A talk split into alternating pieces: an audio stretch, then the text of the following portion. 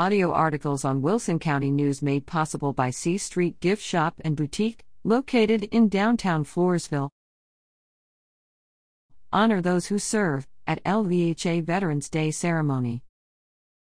The La Vernia Veterans Memorial, a project of the La Vernia Historical Association, will hold a Veterans Day ceremony on Thursday, November 11th, to honor our veterans in the La Vernia City Park.